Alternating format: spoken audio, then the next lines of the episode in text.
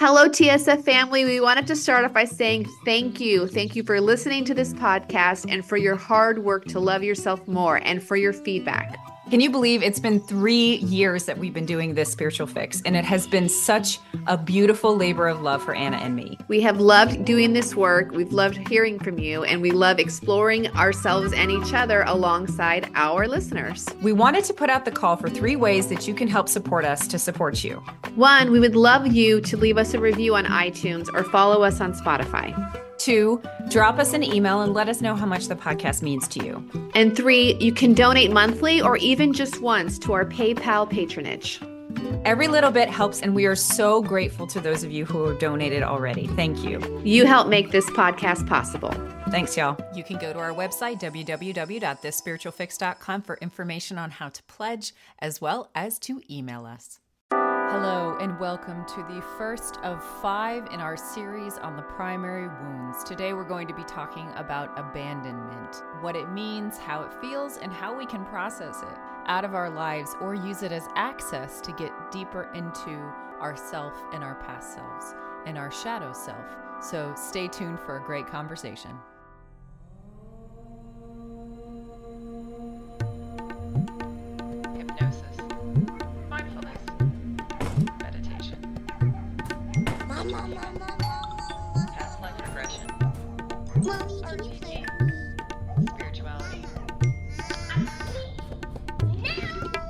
This spiritual fix. Two mystical mamas hacking the self help game. with Anna Stromquist and Christina Wiltsey. Good morning, Anna. Good morning, Christina. How are you? I am doing okay. It's early. It's early, but you are an early bird, and I'm all about being here for you early in the morning over Zoom as we are remote now with me off in the farm. How are you? Thank you for waking up early. Always, always. So, any anything new in your world? A lot of it paints me in a very unfavorable light. So maybe we should just go for Hey, I'm all about the unfavorable lights because I feel like it just like shows our awesome shadow selves, right? I have okay. I am like consider myself a very forgiving, kind, room for a lot of allowance person. Yeah. But in this last few weeks, I've become extremely rigid regarding COVID uh, Mhm. safety. Yeah. virus has mutated. I have a lot of sick, uh, sicker patients on my schedule. I just have like no room for socializing with people that are not following CDC guidelines and, and not in the way that I think are appropriate. So I've had to make boundaries with people. And I feel like a total bitch doing it. I feel in some ways I'm left with no choice. If I have to, if I have to put a scale and it says patients' lives on one hand and hanging out with this person on the other, I have obviously I'm going to choose my patients' lives and safety. But it's just a tough call to make when you kind of look like you are a psychopath, when you're trying to tell people who don't see the guidelines as that important, like, no, listen, I can't hang out with you. And I, and I think I've hurt feelings in doing this Right. and I don't really like who I am. I don't I don't like I don't like being a as a codependent, I don't like making boundaries with people. i I am not good at it because I don't have a lot, of, a lot of practice doing it. I come off as cold when I do it. You know, I, I can't warmly make boundaries. I'm very just like, I can't, duh, duh, duh," you know, and I- it's, an just- amazing I don't like who. I am Yeah, yeah. like leos are very direct and i feel like i'm direct which is great in a lot of ways but when it comes to making boundaries and softening the blow like you can't hang out with certain people ah, i come across as an asshole so i haven't really liked myself this week the last two weeks but i am also trying to accept that i don't like myself yeah, that's a really good thing. Yeah, it's also it, it, it. I mean, acceptance of yourself and the self love for that is important. And I feel like sometimes maybe the harshness comes across because you you created the boundary too late, right? Like you actually wanted to so. create it earlier, but you never did because you didn't because of the codependence, right? So by the time you're like, oh my god, I actually really have to put a wall up here. It's like people are, you know, yeah. It, it I- I- Right. I It's can like- totally makes sense. Yeah, it's like kind of like when you something bothers you, you don't say anything, you don't say anything, you don't say anything, and then suddenly you're like, "Well, now just shut up," you know? That's so it's kind of it. like I should have been clear. What are your, you know, how do you feel about CDC guidelines? What exactly are you doing to stay safe? Like make it more conversational and and kinder, but I didn't want to intrude. And then when it got to the point where it was clear that a certain people in my life were not following the rules, I'm just like, all right, I can't see you. Bye. Yeah, yeah. And I mean, that's the thing. Most people do not have my patients' lives and my friendships or my social engagements in their balance scale. Most people by this point, a year mm. after the, you know, a year almost almost exactly a year since all of this started here are experiencing different balances. They're saying it's my mental health and my sanity and my all these different things versus the small chance that I'm going to do this when they have they have better treatments already and they have a vaccine and they have all these different things and herd immunities coming up and you know what I mean like it's such an incredibly difficult calculation for anyone to make Right. How much they're putting into risk and to then have compassion for somebody else who has a much more ri- rigid calculation in their head like a much more Right. rigid scale in their head it's just a time for a massive amount of compassion I think for healthcare workers, everyone listening who is a healthcare worker or knows a healthcare worker, we are still having to make the decision every single day when we go to work that people's lives are in our hands. And for everyone else who's bored of the pandemic or ready to socialize, doesn't realize that the pressure has been on us more than any other field, I believe. And the pressure has not eased up. If anything, it's gotten worse. And it's just, it's really hard to explain to people you know, I can't have dinner with you. I just can't. I have to weigh my patients' lives. And they're like, well, they're going out to dinner, they're going to the gym, they're, they're not seeing it. I would just say the pandemic is a really stressful time for healthcare workers, not just because of the weight we carry to not expose our patients, but because we also have to negotiate social boundaries with people who do not take this pandemic as seriously. And that is really fucking hard. I take my hat off to y'all all the time because you guys see, even if you don't directly see, even if you're not working in a COVID ward, you have still been taught and and conditioned in a good way to be aware of germs all the time and be aware of sanitary conditions all the time and be aware of the things that most of us just aren't aware of or don't mm. care about or don't feel the bad consequences of or any of those different things. But for you you understand entirely if you don't keep a sanitary field when you do something then you can put somebody's life at risk and you've you know Right. and that's that's that's a level of empathy that we need to get like we can be all good and like cheer on people at the end of the day like they used to do at the beginning of the pandemic but the real the real you know gratitude and acceptance of, of healthcare workers and the real understanding is developing the empathy and compassion for the balance scale that they have in their head every single day it, it may not mean Yeah. adopting it yourself because that's really intense and i know a lot of people i've i've recently seen so many people uh, friends on social media just being like i have been sheltering in place for a year and i'm going crazy. I feel like a caged animal just like all of these different things right? Because they you know they are taking on the you know the stance of like i'm not going to go out i'm not going to do anything. And it's like we're going to learn a lot about mental health from this pandemic.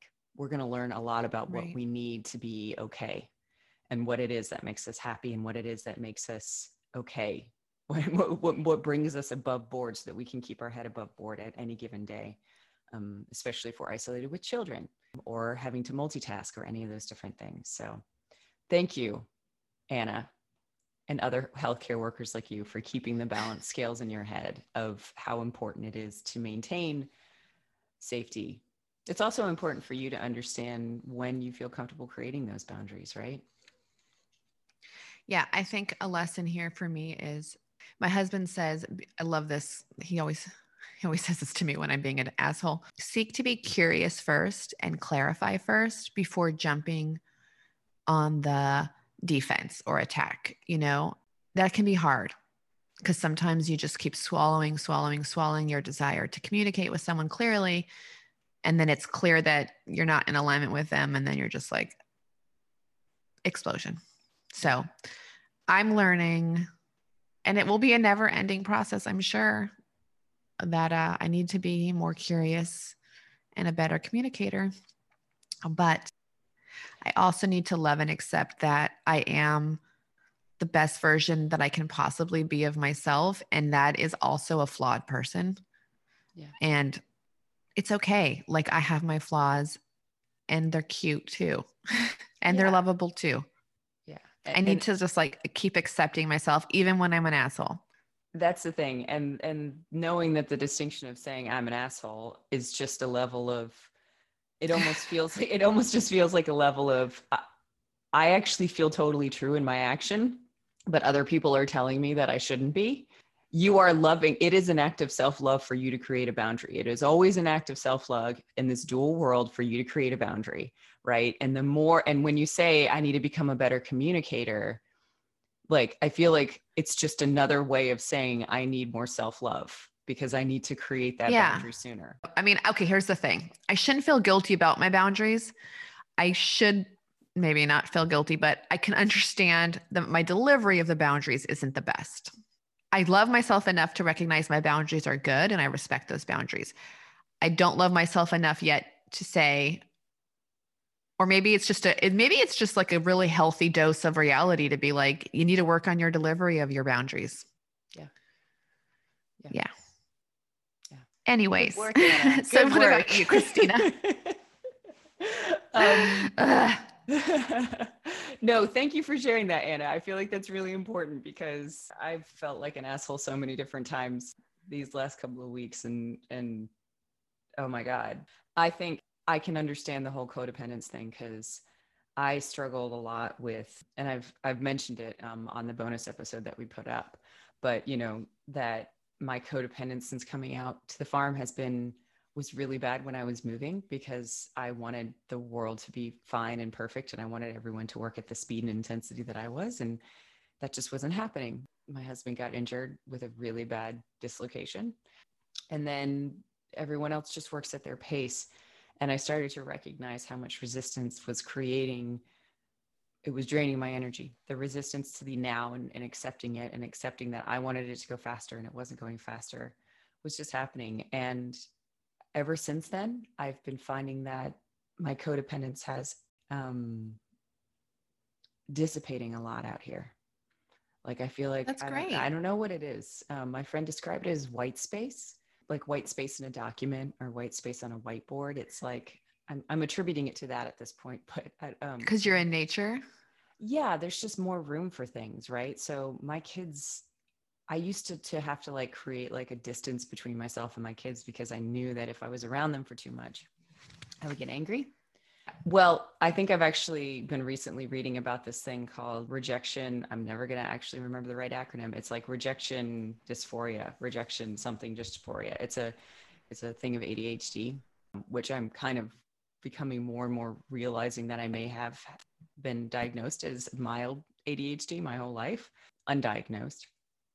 And this rejection dysphoria, whatever. I don't want to call it anything in particular because it may not be this and I'm self diagnosing, but it's just this entire idea that, like, the idea of somebody interrupting you when you're actually concentrating, or the idea that whenever you have an experience where, like, you just get angry really, really quickly. And I read this article this week and I just felt like, I kind of felt like I could love and accept myself a little bit more because I was like, okay, well, maybe I have that. And if that's the case, then, and maybe I don't, but I'm glad that there's actually some dysphoria syndrome thing that like can help explain a little bit of my behavior. I don't know. My dad was telling me because I was telling my dad about my PMDD, premenstrual dysphoria disorder, dysmorphic disorder, and I was telling him, well, it might not even be that. Like it could be PME, which is premenstrual um, Exacerbation. Exacerbation disorder where like whatever you have whatever underlying mental health issue you have just gets exacerbated in the pms period. And he goes you know adhd is very under researched like all things regard like women's health. He's like this is very under researched in women. And a lot of the symptoms you're describing are are are how women experience adhd um Really? So it's just that it's yeah, it's just very fascinating. Yeah, I don't yet know what I have. I, I I thought I had PMDD and I might have PMDD, but I might have PME with an uh, underlying ADHD or underlying anxiety disorder. I don't know what I have. I just know that things get very hard to manage without meds the week before my period. Yeah. I had a friend who had Mhm. a schizophrenic son. He'd gone through the system multiple times without getting actually helped for anything. And so she was a very spiritual person. And she's like, I'm just going to research how you could maybe treat this differently. And well, while medicating and stuff like that, but how could I, like, you know, what could I possibly do differently? And there are a bunch of books out there about how you can treat autism differently and how you can treat schizophrenia differently and how you can like i mean it comes across as heal especially um, schizophrenia that's a result of of drug use that that there's evidence that you know lsd trips and all these different things obviously you could consider the pseudoscience at this point which we'll talk about next time but that there's evidence i think there's actually articles that evidence that says that that these things can be treated in interesting and different ways she was doing this years and years ago. And one of the things she told me was that mental health issues are actually just different patterns that our brains have. And that if we say that there's a healthy brain and then there's an unhealthy brain, it's a really, really bad stigma to keep up. Right. And I've always recognized that, like, being psychic and intuitive in another time or in a time in which if I was brought up in a system of psychology and psychiatry, I literally would have been medicated to death or, Or locked up burned. Or burned or anything like this and i just have to like love and accept wherever i am with whatever i want to diagnose myself with. It helps. Anything all it does is it brings awareness to the fact that this is a thing and if i do have this thing then it makes it easier but all it does is it expands my self-love and that's all i wanted to say about it is that by recognizing that i by by even by just giving something a name i can love myself more because i can be like oh well, this is a thing and this is a different pattern in my brain that may be experiencing. And so I'm just going to love that more. And then it just goes, it, it goes away. It dissipates it. it. It's weird. It's, um, it's interesting how that works. Anyway, that's a lot of hot chaff. what are we talking about Well, today? Today we're talking about we're going to do a little series here, a five episode series on the primal wounds. There are five primal wounds abandonment, rejection, humiliation, injustice, and betrayal. Mhm. And we all have all of them in us, and some are stronger than others, and some come out at different times in our lives. Our teacher, who you can check out information on him in our bonus episode on him, SN Goenka, has a beautiful, beautiful teaching, which is that when you're doing work on yourself and deep work, his specific actually analogy is a silo, like a silo with rocks and boulders in it. And as you skim off the top, you might reveal a deeper boulder within. So never believe that just because you uncover some quote unquote crap inside you, that it's a regress. It's actually progress. Like you might be doing a lot of deep work on yourself, and suddenly you wake up and you're suddenly face to face with this deep, big wound, your abandonment wound, your betrayal wound, whatever. Do not think of it as regress. It is progress because if you hadn't pulled off the surface level stuff, like the little pebbles, you wouldn't have gotten to see the boulder or you might be working on with rocks and boulders and then and then you come to more pebbles but there's like almost this never ending silo and just remember if you are doing deep self-help work deep healing and you suddenly come across a huge boulder it is progress it was there anyways okay you didn't like create it it was under the surface and you found it and so now you can work on it and it can come off so i just want to put that preface out there because a lot of times we're dealing with these wounds and we think, I've done it. I'm over it. I got my betrayal wound down. And then, like six months later, two years later, boom, someone betrays you. You infer betrayal and you're right back where you were before, but you're not. You've just uncovered a deeper boulder. I also like the spiral analogy. I use that a lot with my clients. It's the idea that you start off on a certain part of the spiral. So, say uh, there's a clock, like, so if you were looking at it from above, like nine o'clock on the clock would be betrayal wound, right? And as you spiral up, you get to nine o'clock every single time you do a, a rotation of the spiral, like every single time that you cycle around, you get to nine o'clock. So you get back to betrayal, but you know, you're spiraling up in theory, right? Like up, down, whatever you, it's all kind of an illusion, but you're progressing like you said, you're progressing like you, and therefore every single time you get back to nine o'clock, which is the betrayal wound, you may experience it greater or lesser or something like that but that doesn't mean that you're not still in a movement you're not just going it's not a two-dimensional plane you're not just going around the clock and oh here comes nine o'clock again oh here comes nine o'clock again there's another axis which is actually showing you that you're making that progress Well, we're going to talk today. The first one we're going to talk about in this episode is uh, the abandonment wound. So, when we experience any kind of trauma in our childhood or anywhere in our life, we can infer whatever wound we could say we're destined to feel. So, say my mother dying, I inferred abandonment. I inferred she has abandoned me. She's left me. Someone could easily be in that situation and infer injustice. This is not fair. All my friends have their living parents. I don't. This is unfair. And Christina, you're a great example. Your mom died. You inferred it as betrayal. My mom's body has betrayed her. The point is, the stimulus is going to be what the stimulus is, it's the meaning we give it. And so we ourselves put the meaning on it. So we ourselves are putting betrayal, abandonment, whatever on it. Yep. So I just want to I just want to preface it with that because you you don't have to look at your life and think, well, this happened, you know, so and so cheated on me, therefore I should have a betrayal wound. No. You could have felt injustice by that. You, Yeah. you know, you didn't have to feel betrayal just because the act was quote unquote betrayal. right Whatever. right and what's interesting is you know to get into like just a slight thing is that some people could ask the question why do i give something a certain label? And it could be that you're spiraling up from a past life right? Maybe you're always hitting out like why did you hit why did you interpret this as betrayal? And it could be that your spiral is coming from a different life. That's a really far off explanation. Another explanation could be why didn't i my affair feel like betrayal? Well maybe that's because you were still you know you were sitting in your abandonment you were sitting at 12 o'clock which is where abandonment was sitting mm-hmm. when the affair came up there was a rock of abandonment under there that was coming up in your spiral and you chose to interpret it as as 12 o'clock as abandonment right Right. So I'm going to talk about the abandonment wound. I'm going to talk about origination of it and then what I have done to heal mine. And when I say heal mine, it's not like I've healed it and it's done. There are more boulders and pebbles under the surface. I feel like I can recognize it better. And when it does come up, I can love it and accept it. And because of that, there's less resistance that it falls off the surface faster.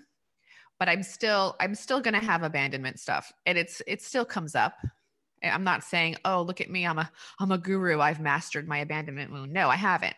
But I have done some deep work and I can show you what's worked for me. So going back to the abandonment wound, the abandonment wound has a mask. So each basically the ego hates pain, the mind hates pain. So it says, This sucks. Let me figure out a way to avoid it. So, what does the abandonment wound do to avoid pain?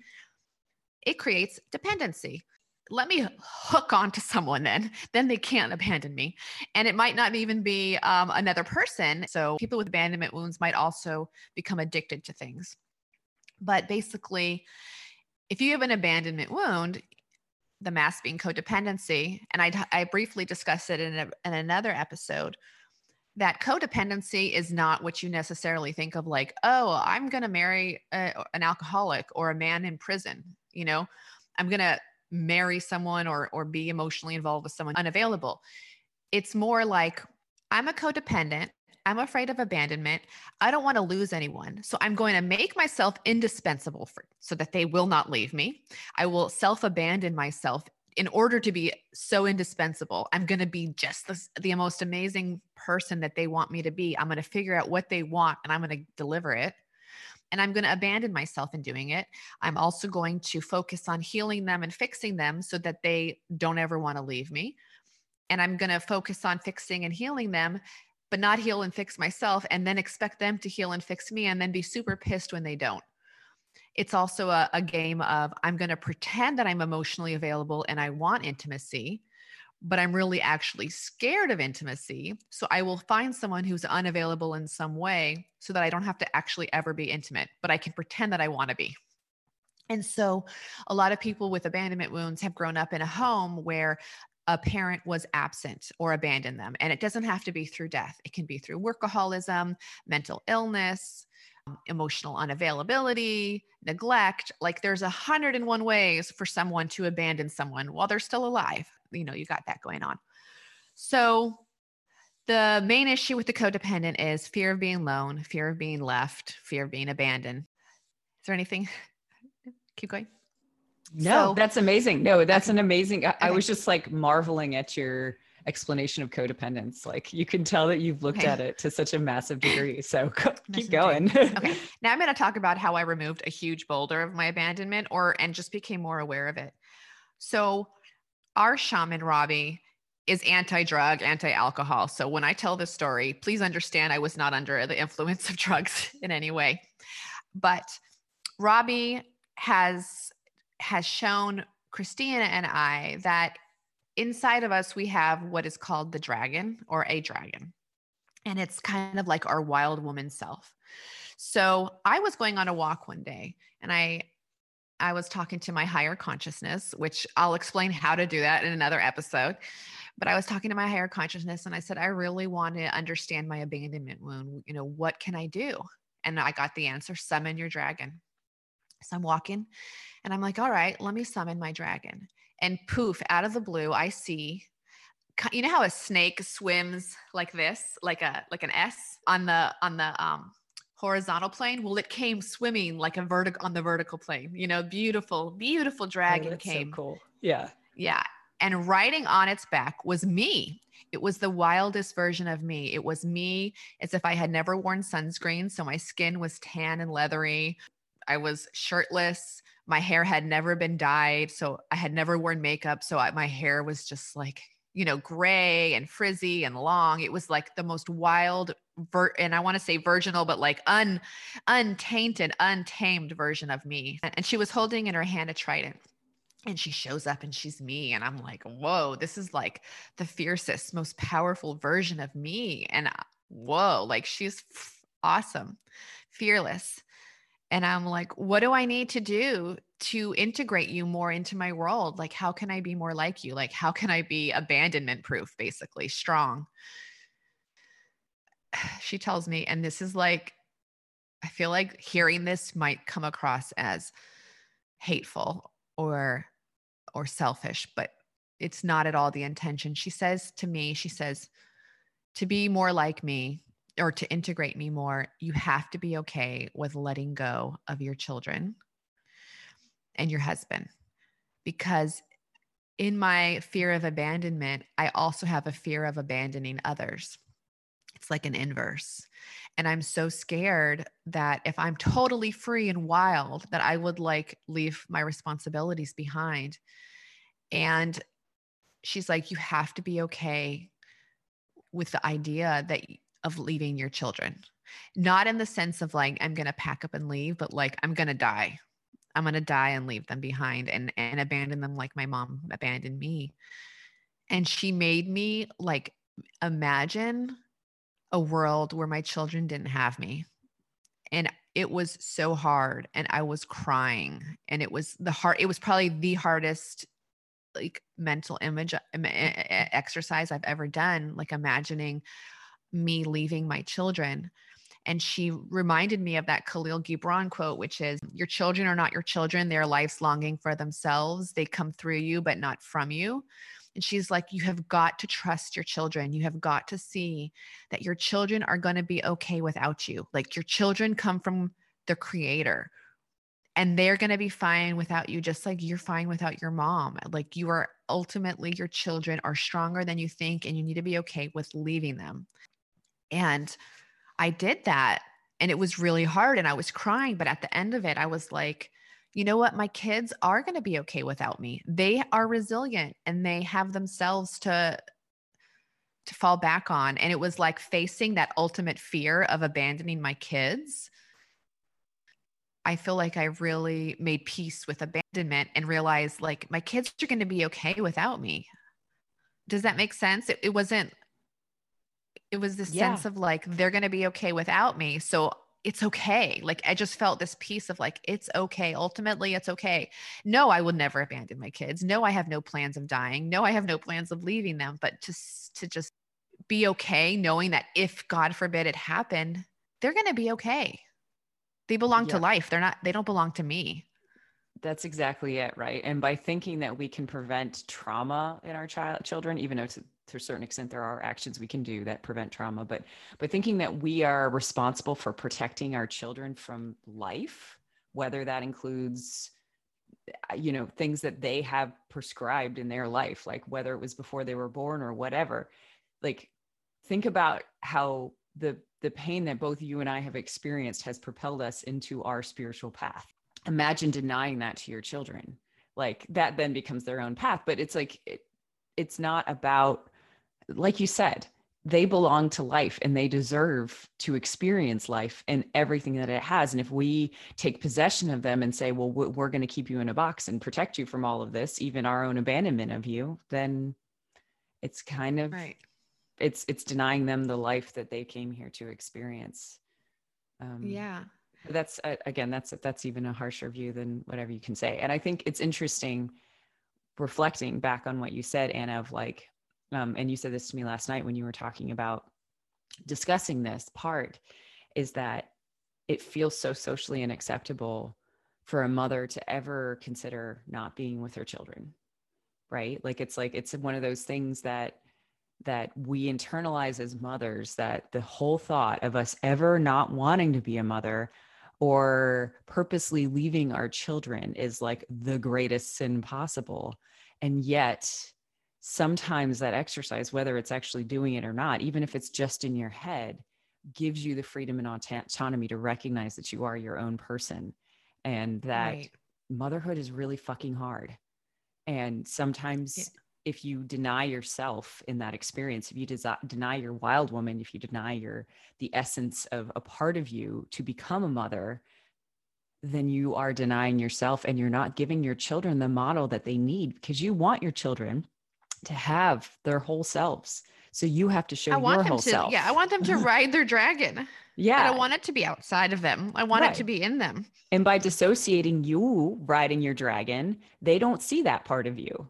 And so they don't understand they have it in themselves. So the best model we can be is our whole selves, whether or not that whole self says, hey, yeah, there's a part of me that could maybe leave you. Another exercise the my dragon me had me do was she had me it must have been on a different day i can't remember i would have had the emotional capacity to do both of these on the same day which was she was like i want you to imagine your husband behind a pane of glass and he can't hear you. And i imagined us separated by a very thick piece of glass and that he could not hear me or see me on the other side but i could see him i couldn't hear him and it was like this prog- age progressive thing where he got like older and sicker in front of my eyes and i was on the other side of the glass and i could do nothing to help him.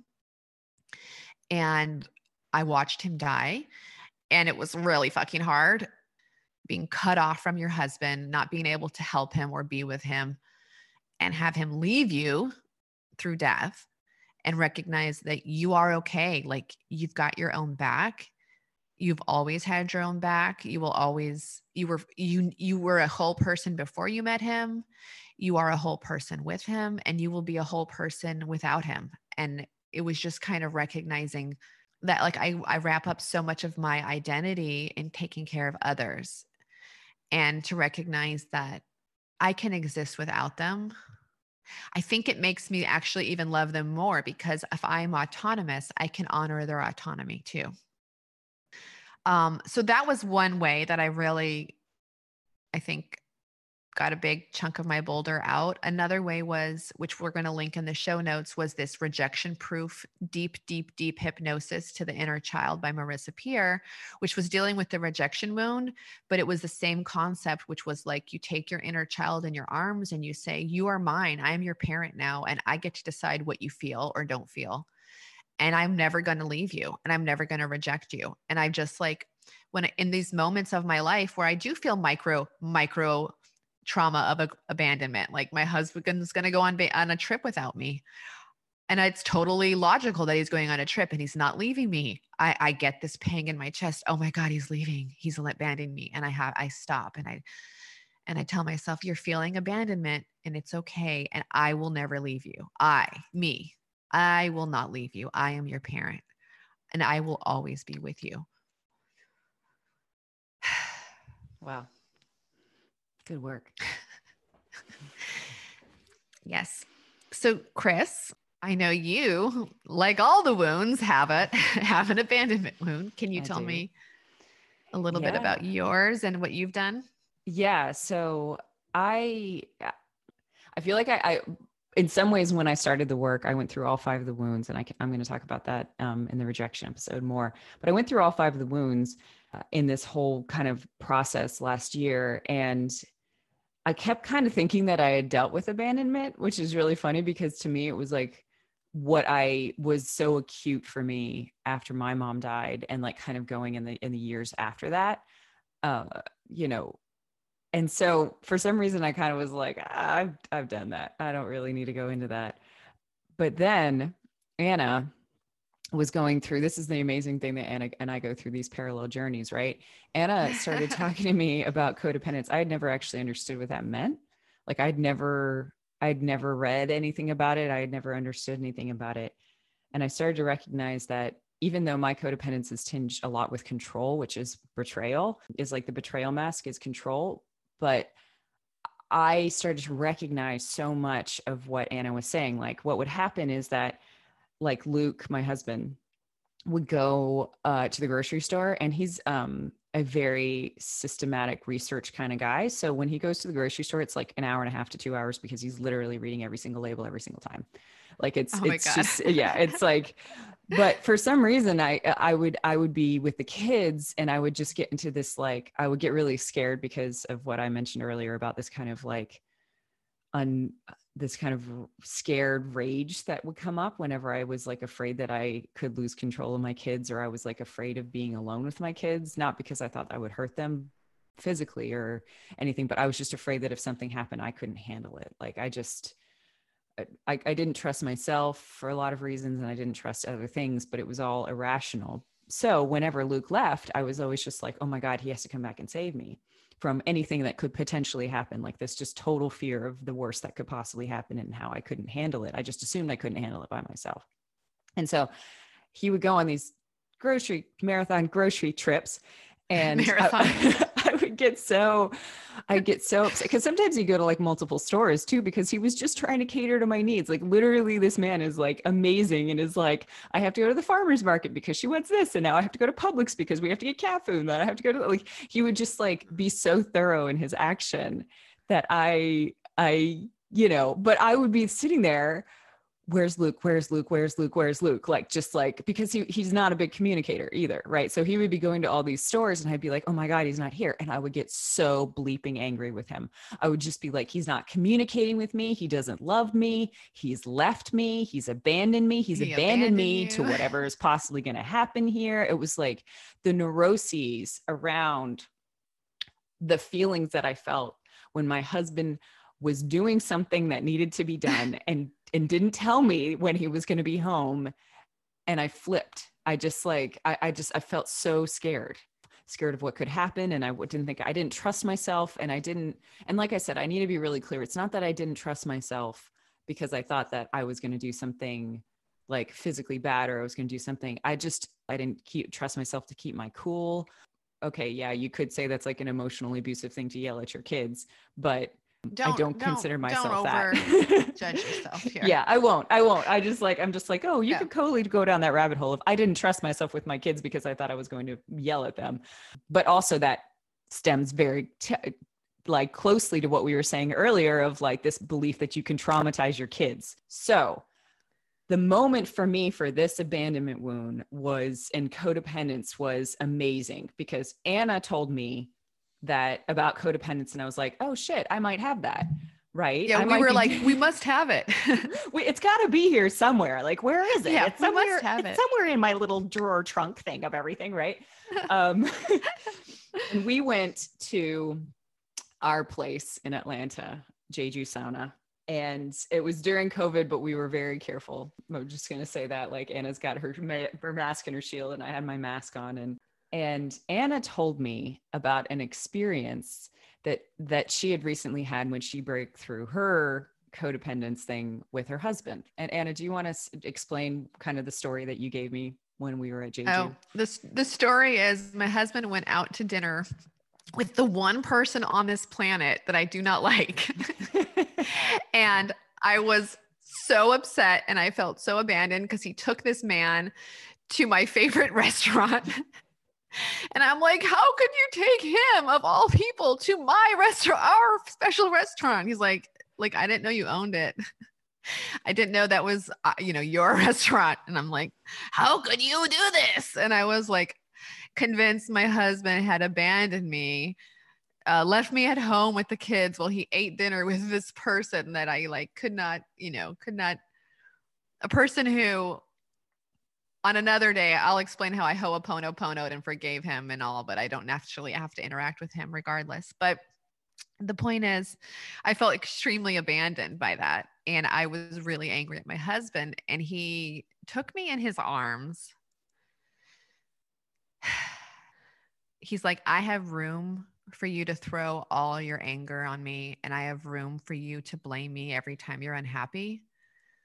And I'll be there, and you can do it to the end of time if that's what you need to do. But for your own sake, I hope you see that you are in control of your own happiness.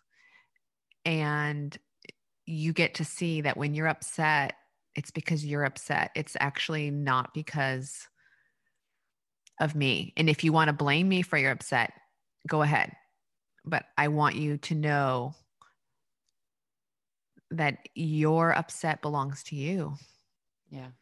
He said, he said, that- you have more, he's like, you have more pain than almost anyone I've ever met. He said something along those lines. And it was Oh, that yeah. line that I like internalized myself, right? Because we're so similar. Yeah. I was just like, oh my God. Yeah, you have more pain inside you than anyone else. And if you want to throw it on me and blame me for it, you can. But I want you to own your own pain. I, I will hope for you one day you own your own pain and realize like you're in control of your own pain. Yeah. And man, when I heard that, it was like I didn't even need for my husband to tell me that because my husband had just told me that through you, right? Like it was like eh, I I, I have this belief that we're all in the same like everyone's in our garden and like Eric telling Anna that was the same as Eric telling me that or the same as Luke telling me that. Like it was just it was exactly what Luke could have said to me and I got it. I just understood it. I just understood that every time I tried to control him or every time that I tried to blame him for not communicating with me, I was expecting him to be the savior of my pain. I was expecting him to save me because I didn't want to have to experience the pain and scared and abandonment that I felt when he wasn't around or even when he was around. And I just, Right. I just like, I got it. I got it for the first time ever. And I remember after that, I explained to Luke, I was like, it was like something changed in me in that moment that you told me that story. And I came home to Luke and I was just like, I am so sorry. I am so sorry for throwing my pain onto you and saying that it's you who is causing me pain. And actually, it's me. Like this whole time, it's just Yeah. it's just me. It's me projecting out the pain that I am scared and, and, and the realization that I am scared to death most of the time. I I lost I I was abandoned at a time in which and then I was never that was never replaced. It was arguably never there in the first place. And I just felt as if the world would never take care of me. And I was scared to death to grow up to actually be like, oh, I am my own parent. And so after that, I did the similar um, hypnosis that you did with recognizing that I couldn't, that, that I was my own parent and that I could grow up and, and do what I needed to do for that. And I have to say that it was a combination of that and then work I did with A Course in Miracles and kind of recognizing that you could never, that I could never be abandoned not because I could never be abandoned because I was my own parent, but also because I'm already perfect and so is everybody else. So that's that was me. That was my uh, story of abandonment and how much Anna's parallel work that she had been done, doing. She was a couple weeks ahead of me in this process. It just it broke everything open for I me. just So had a thank bigger you. boulder. thank you. I just had a bigger boulder.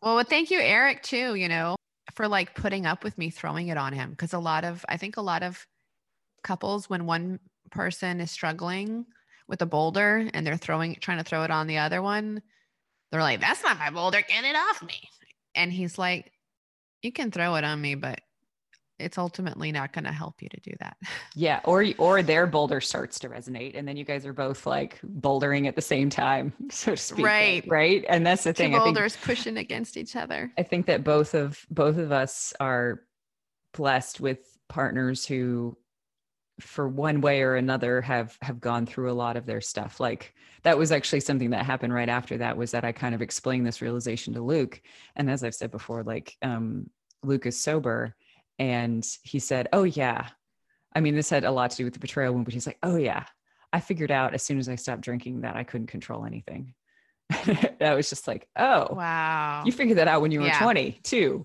right? Oh, great. Okay. or 20. Yeah. if you're struggling with codependency, don't worry so much about the codependency. Heal your abandonment stuff. Because if you can heal your abandonment stuff, the codependency falls off. The codependency is a coping mechanism to keep you from feeling your pain. And when you're able to realize that you can deal with your pain because you are not going to leave yourself and you are not going to abandon yourself and you've got this, the codependency just falls off because you stop needing other people to save you. The the thing is is that it's all about self-love. We always talk about that. The bottom of the bucket is self-love.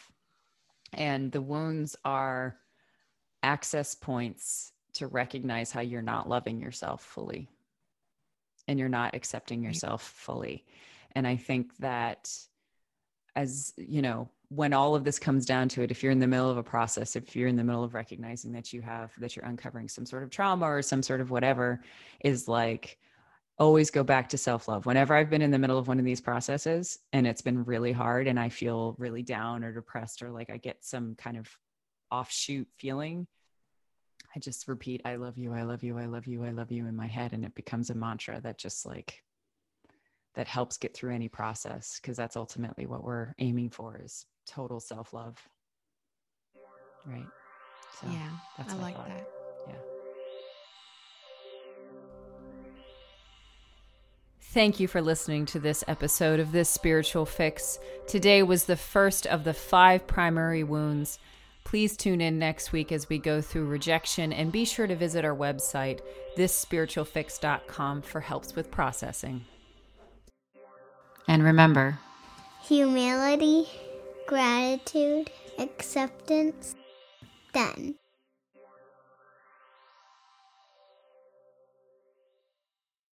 Let me tell y'all a riddle. There are four girls and four apples in a basket. Every girl takes an apple, yet one apple remains in the basket. How is this possible?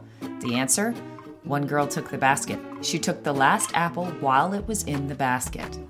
Sometimes all it takes is a perspective shift. This is my specialty, y'all, and I am opening up two spots in the next two months for dedicated journeyers to work with me to find peace, purpose, and most importantly, perspective. In these journeys, we co create a curriculum that suits your current blocks, goals, and needs, and we use all the tools shadow work, books, fiction, remote viewing, intuition, meditation, guided journeys, energy healing, dreaming techniques you name it, we do it. And all to achieve a commonly held set of objectives. And if you're interested in hearing more, book a free call with me at www.chriswilty.com forward slash discover.